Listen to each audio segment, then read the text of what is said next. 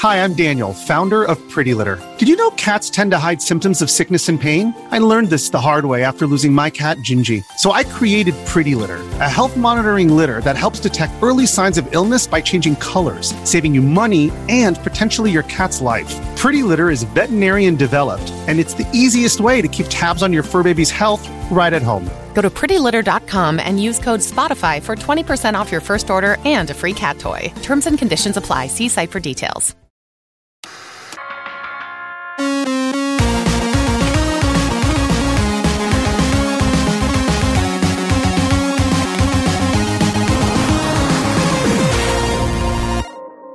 Hey, what's up, everybody? Welcome to this week's podcast.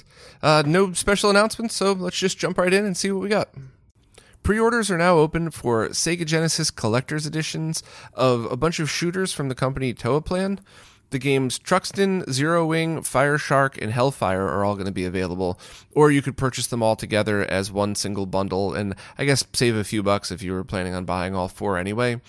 Um, these cartridges themselves were designed and verified by Renee from DB Electronics, so guaranteed to run at the right voltage and not have a flat edge. They will have beveled edges, which, in my opinion, is probably these days the, the most important thing to worry about because without beveled edges, you could really smash up your cartridge ports. Anybody that used a Sega Saturn that's had a bunch of action replays go through it know exactly what I'm talking about. Um, and it also seems that the rest of the package is going to have the same attention to detail.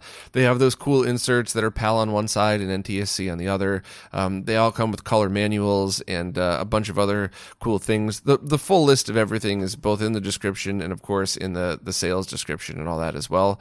So I have links to all of them right here, and it, I mean I think I'm at least going to pick up Zero Wing just because of the notoriety of the game, and it do, did always seem kind of fun. But uh, this is definitely it looks like something pretty cool that any Sega Genesis fan might want to consider uh, who likes using original cartridges and all that stuff. It looks like Nintendo has officially discontinued making any 3DS hardware, including the 2DS line as well. And this marks the first time since I believe before the Game Boy was released that they only have one flagship product out.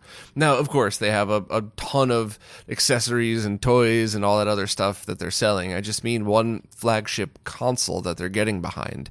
Um, now, I believe the eShop for the 3DS will still be open at least for the foreseeable future, probably through uh, the holiday season, I would guess, because there's still quite a large install base of the 3DS. However, I do believe the eShops had closed in a few regions already, so the probably days are the days are probably numbered for that as well. And I'm interested to see what this means.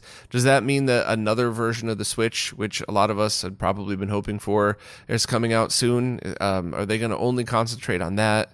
I'm kind of interested to see what their plans for the future are. But um, overall, it was a very cool product, and you could still pick them up new because there's still stock of them, and there's even still some some like uh, collector's editions of the hardware floating around out there for expensive, but probably not as expensive as they're going to be in a year or so. Uh, so I guess if you were looking to pick one up new or pick up another one just to kind of have, now might be the time to consider doing it. But uh, once again, I'm just kind of interested to see what Nintendo is going to do next with their hardware. Pre orders are now open for Sega Saturn Model 2 cartridge shells that come in a few different colors uh, clear and purple, um, and I believe blue is going to be added soon. And there's also a bunch of Dreamcast cases available uh, in many different configurations.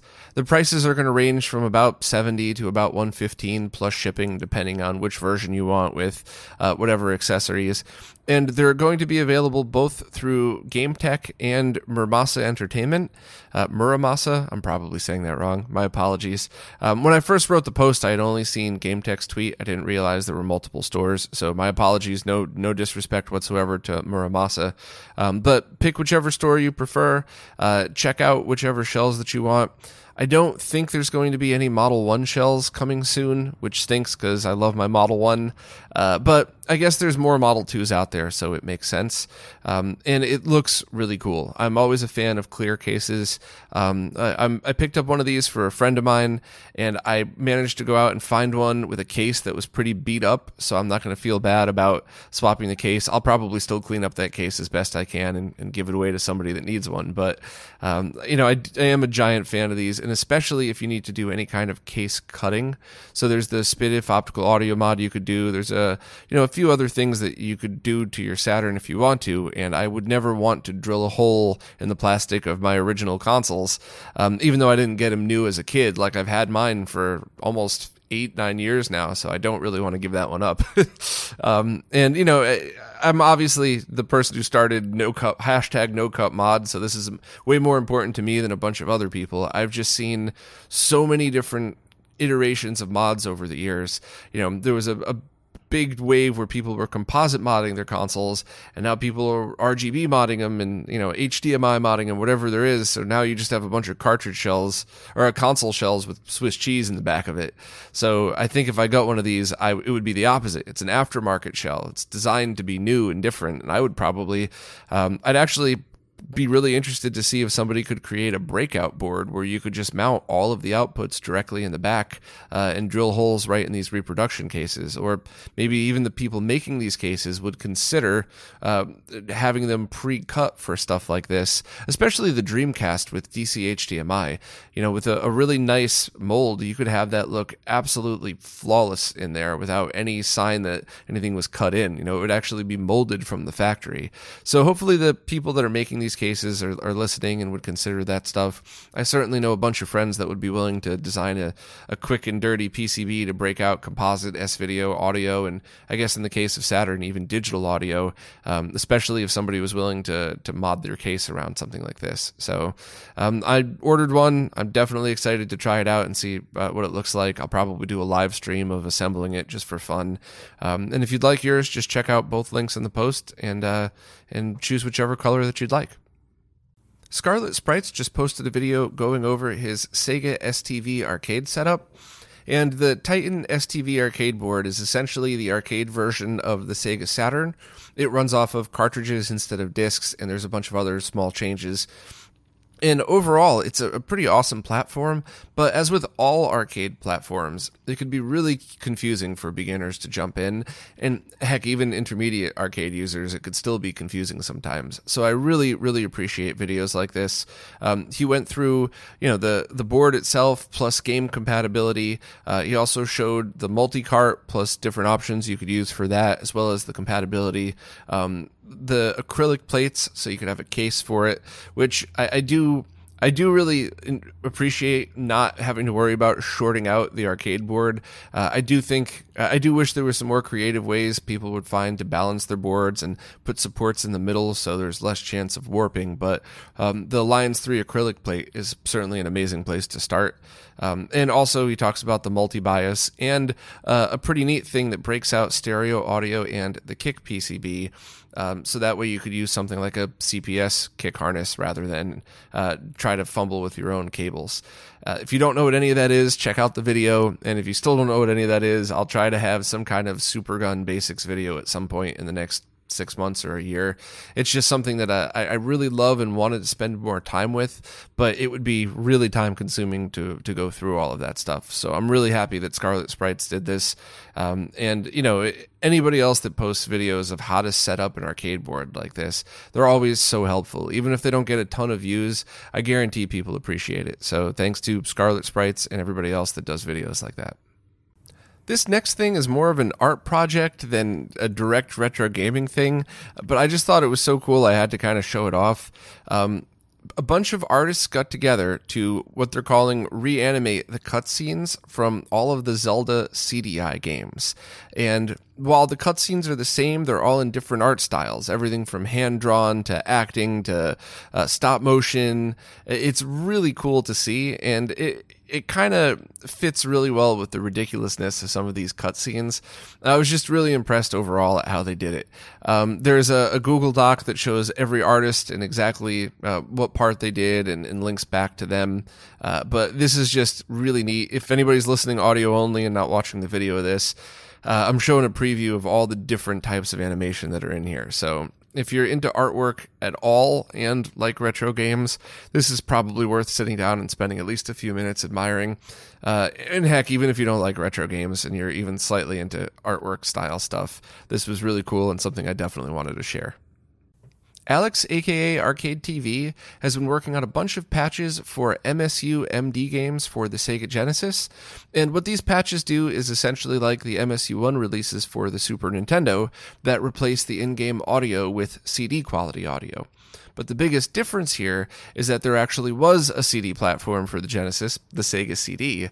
So if you'd like to play these games, all you need is any way to run the ROM, so any ROM cart, even the cheapest EverDrive, or you know if uh, if you have the ability to flash your own cart, that too and uh, burn a CD to play the audio track on your Sega CD, which I think it's really cool that you could pretty much use 100% real hardware on this. If you count, you know, burning your own uh, cartridge, that you know, I think that would count 100% real hardware to use it.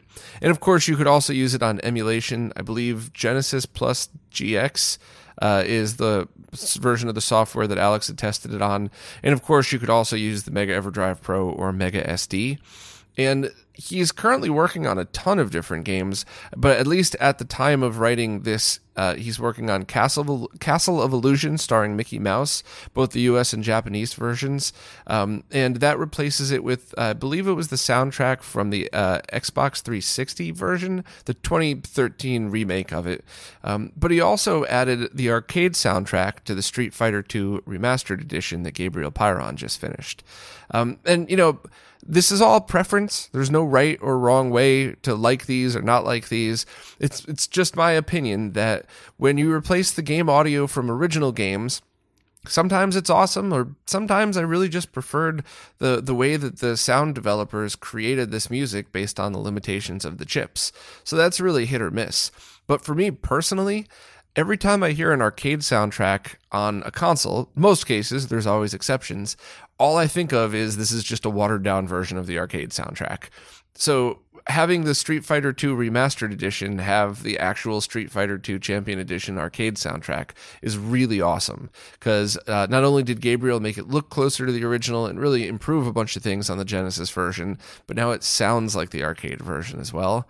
So I was really excited about that. Uh, hopefully, games like Afterburner and a few others would get this. Uh, Outrun was already done a while back.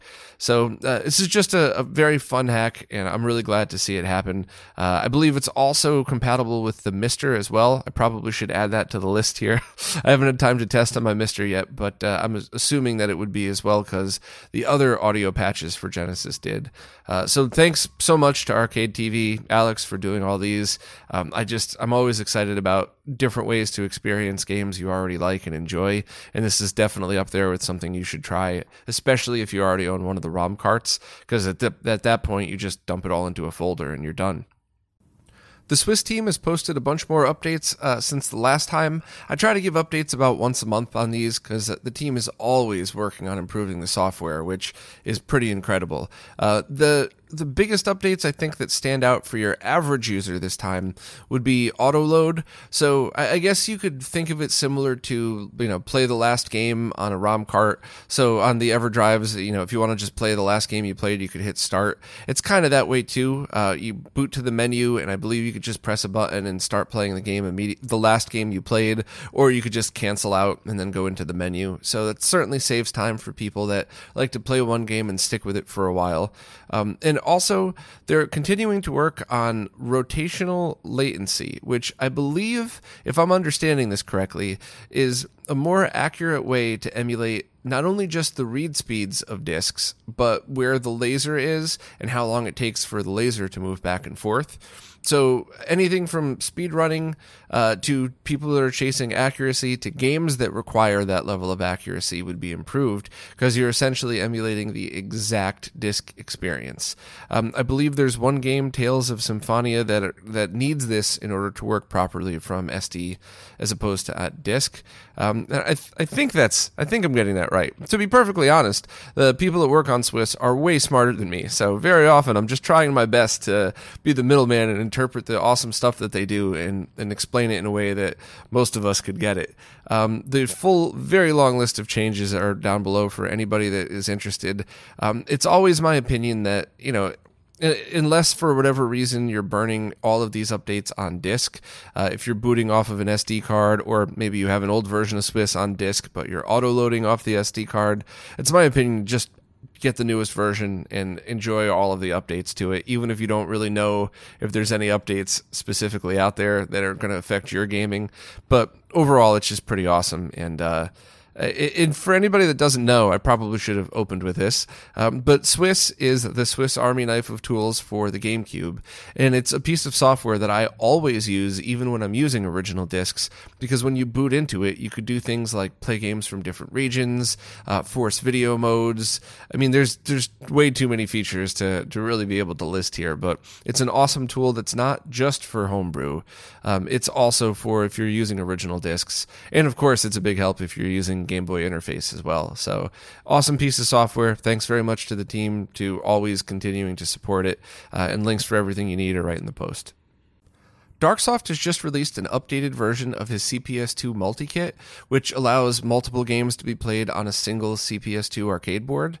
And this version focuses on installation updates. So, functionality, once it's been installed, it's completely the same as the original kit. You're not gaining any features. However, the installation looks like it's a lot easier, and there's a few steps that are cut out, um, and a few things that you don't have to cut that are pretty uh, or easier to, to work with.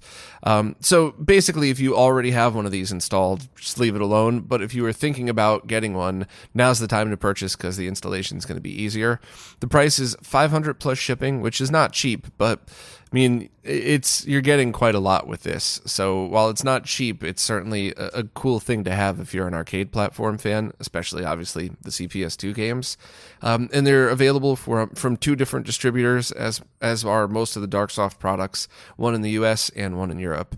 So if you were looking to install a CPS2 multi, um, definitely check this out. And I'm not sure if there's any any real updates on the CPS1 multi project. I think that was announced a few years ago, uh, so hopefully that's nearing completion at some point as well. A collector's edition containing both Ori games are now available for pre order. Um, you could get it for either the Switch, the Xbox One, or the PC. And it's a box set that includes both Ori and the Blind Forests and Ori and the Will of the Wisps. Um, it looks like it's going to be pretty loaded with a whole bunch of different stuff, including, and especially important, physical copies of the games, no download cards. Although there is a digital download card for the soundtrack. But uh, when I first read the listing, I read it quickly and went, wait, you know, there's it's just digital cards, but no, it's original, you know, actual physical media, and then uh, the download card is for just the soundtrack as well, which is fair, I think. But um, it's 150, which is a bit expensive. So I, while I absolutely love both of these games, I'm not sure. You know, you'd have to be a huge fan to spend 150, especially because the um, just Xbox One collector's edition is 50, and the definitive edition of the original Ori and the Blind Forest is $15. so, you know, if you're just looking for hard copies of the game, uh, you could get them for either less than 50 or less than 75 if uh, if you want that other collector's edition. So the value certainly isn't there, but the collector's edition status of it is. Um, if these games are really important to you, it's definitely something to look into. I really did love both of these games, but I just I think that's a bit much for me, so I'm going to stick with just the CD versions of both. Um, and I actually played Will of the Wisps on my laptop connected to my TV. Uh, I have a 2070 mobile edition graphics card in the laptop and it looked pretty amazing. I mean, uh, rendering it in 4K, I thought it was absolutely stunning. And while it certainly wouldn't make the game bad playing it on the Switch, I really did appreciate the extra attention to detail and resolution. So, uh, just an opinion if you own both the Switch and the Xbox One, I would absolutely get the Xbox One version, um, or the PC if you're a PC gamer. So, uh, pretty cool for as far as collector's editions go, just a little bit pricey. Krikzz has posted a couple of firmware updates recently, one for the Mega EverDrive Pro and a couple for the EverDrive 64. Um, the Mega EverDrive Pro firmware updates were mostly bug fixes centered around the audio, which I think is amazing that Krikzz, even though it's already an awesome product, is still continuing to tweak it and use MD4A and really get the most accurate representation of a Genesis and Sega CD on there. Um, you know, I'm not sure at what level you'd call it perfect, but I, I mean, it's certainly not taking away from the gameplay, in my opinion, at this point. So awesome that he's really sticking with it. Uh, also, there's um, the two firmware updates for the EverDrive 64 had a lot of bug fixes and also implemented the new way of backing up save game files. So uh, this is the same thing that the Mega EverDrive Pro got about a month ago or, or so. Uh, but the way it used to be is if you have a game that has a save file, when you shut off the console and you turn it back on, it's still in RAM. So or it's still in the, the uh, not saved back to your SD card, and uh, in order to get that saved to the SD card, you would have to load another game. And while it's not that big a deal, if you lose your battery, eh, you know, if the battery dies inside of it, or if you're looking to transfer saves, it can be kind of a pain and he implemented the new way of doing it where as soon as you go back to the menu even if you just hit reset to go back to the menu the save game file is then written to the sd card which i think is an awesome feature. And i would really love to see Krikzz implement that on all of the rom carts at some point. I know he has a ton of rom carts and a lot of important things to do but it would be cool to see that in the rest of them as well. Um, if you're interested in any uh, you know, information on the EverDrive Pro. Um, I have a full video out about that. I don't have a video out on the EverDrive 64, but I would like at some point soon to do a video uh, comparing the you know the version 2 version 3 and the other rom cart that's out there uh, and see if there's any real material differences between them but they're all good choices so uh, if you own one of these already definitely grab the free firmware updates and make sure to update your cart the YouTube channel Strafe Fox just posted a documentary on the making of Street Fighter II. Um, and I had never seen this channel before, but this randomly popped up in my YouTube feed, and I absolutely loved it. Uh, I then checked out some more videos from Strafe Fox, and it seems all of the making of series are equal in quality and, and have a bunch of really awesome info.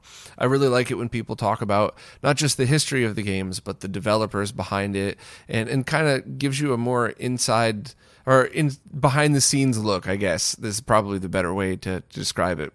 And, you know, I wrote in the post, and I, I, genuinely meant that I'm always really impressed about how people who are working on a passion project could make something that turns out better than a, a big company with a big budget and a bunch of people hired to work on it. And I'm not directly digging the high score documentary here. You know, it was a good documentary. It, it just, you could always tell the difference when you have a person or a group of people that really love the subject you're talking about and a group of people that are just working very hard to do a good job and, you know, and just put out a good product, but don't have the same love for it that other people do. So I always want to make sure to, to help promote anybody making these kind of documentaries. We all do at Retro RGB. We all write posts about the stuff that we enjoy like this in hopes to share it with others. So I think um, you know, I think I have a new. Uh, they just gained a new fan in me for their documentary series. Also, there's a, apparently another Street Fighter documentary that's being teased. Um, I could be interpreting it wrong, but I get the impression that this newer one uh, is going to be focused more on the pop culture influence of Street Fighter and less of the technical behind the scenes stuff. So this is probably a better one to watch, the Strafe Fox one for uh, for us nerds. But definitely check it out, and um, you know we'll all keep uh, keep posting about really awesome stuff like this that we all enjoy. I just posted a video on the newly released RetroTink Mini, and I really wanted to try hard to structure this video um, for people that maybe have never even thought about retro gaming before. You know, maybe they just now are discovering their old consoles in their closet, or they just walked by a retro game store and bought a, a console bundle with a composite cable and a controller, and they just want to play them on their flat panel. Uh, hopefully, the video is still entertaining for people who watched my other videos and who are really here for all the in-depth technical stuff. I tried to throw a few things in here that that both might be kind of neat to see, as well as are really good ways to to tell your friends why they might need to use different devices like that. So while it was focused on the RetroTink 2X Mini, it was also a video about why you need to use a scaler at all, as opposed to just plugging it into your TV, assuming your TV even has analog video inputs in there. Um, I did cheat at one point, which a bunch of people have already pointed out. Uh, I used a TV that has a game mode buried in a different setting and used it as an example of a TV without game mode. Uh, totally cheated, I know, but I just I did not want to gather up all my camera equipment, get on a train, and go visit my friend in Connecticut who has one of the last TVs out there that still doesn't have a game mode. I didn't want to do all that just for 10 seconds of B roll footage. So uh, I very uncharacteristically lied. I'm pretty sure I get a pass for this one because the point is true. There's just the B roll wasn't 100% accurate, but I do I do appreciate when other experts are like, no, no, no, there is a game mode there. I, it always makes me smile. But um, I obviously am a fan of the RetroTink products, and I really do think this one is the best beginner's choice because you don't need anything. You plug your cables in, you plug this into the TV. You don't even need a power connector. You just plug this right into the USB port of your TV, and that's it set your TV to game mode, and now you're playing your old games. You know, is composite through a RetroTink on a 4K TV the sharpest way to experience it? No, not even close, but it's not the point at all. This is just a way to play your games without any lag, without that shakiness. Um, I do want to uh, have a video at some point about, you know, RetroTink products explained, something that's like five minutes or less that just kind of sorts things out for people. Uh, if you're interested, I'll give you the short, short version now. The 2X Mini is perfect if you just have a bunch of consoles with the cables it came with and you just want to get started. The 2X Pro adds com- uh, component video functionality as well, as uh, including scan lines, low res mode, uh, and a pass through mode. So if you need those features, that's cool too. The 2X SCART is pretty much the same as the 2X Pro, but only accepts RGB SCART. So if you already have a SCART setup, that's your choice. The 2XM just got a ton of awesome features to the point where I haven't written it up yet because I might do a video just on the new features. Uh, but that's a device that could take any of your classic consoles now at any resolution 480p, 444, 720p, and 1080i and send that to your TV, as well as deinterlace 480i and line double 240p.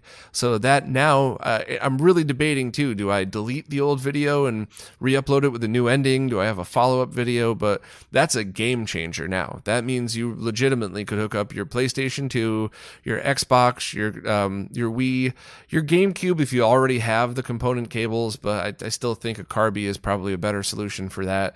Um, and I guess even the Dreamcast, if the HD Retrovision cables are ever released, and you could support all resolutions that all of those consoles output, um, and you could, uh, you know, and have it look the way that they should. So all very, very awesome features, and I'm very excited about that one.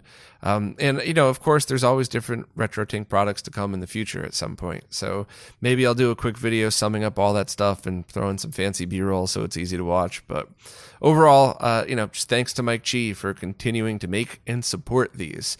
You know, no one was no one was forcing him to do all these awesome firmware updates that gives these free features to existing products. Um, and I always praise developers that do that. I talk always about how Krikzz does it. Uh, it's just a very cool thing to be able to buy something that you're like, yeah, I think this is a good fit for me. And then a month later, you get a firmware update that you're like, wow, it could do that too. so thanks very much to Mike to continuing to update these.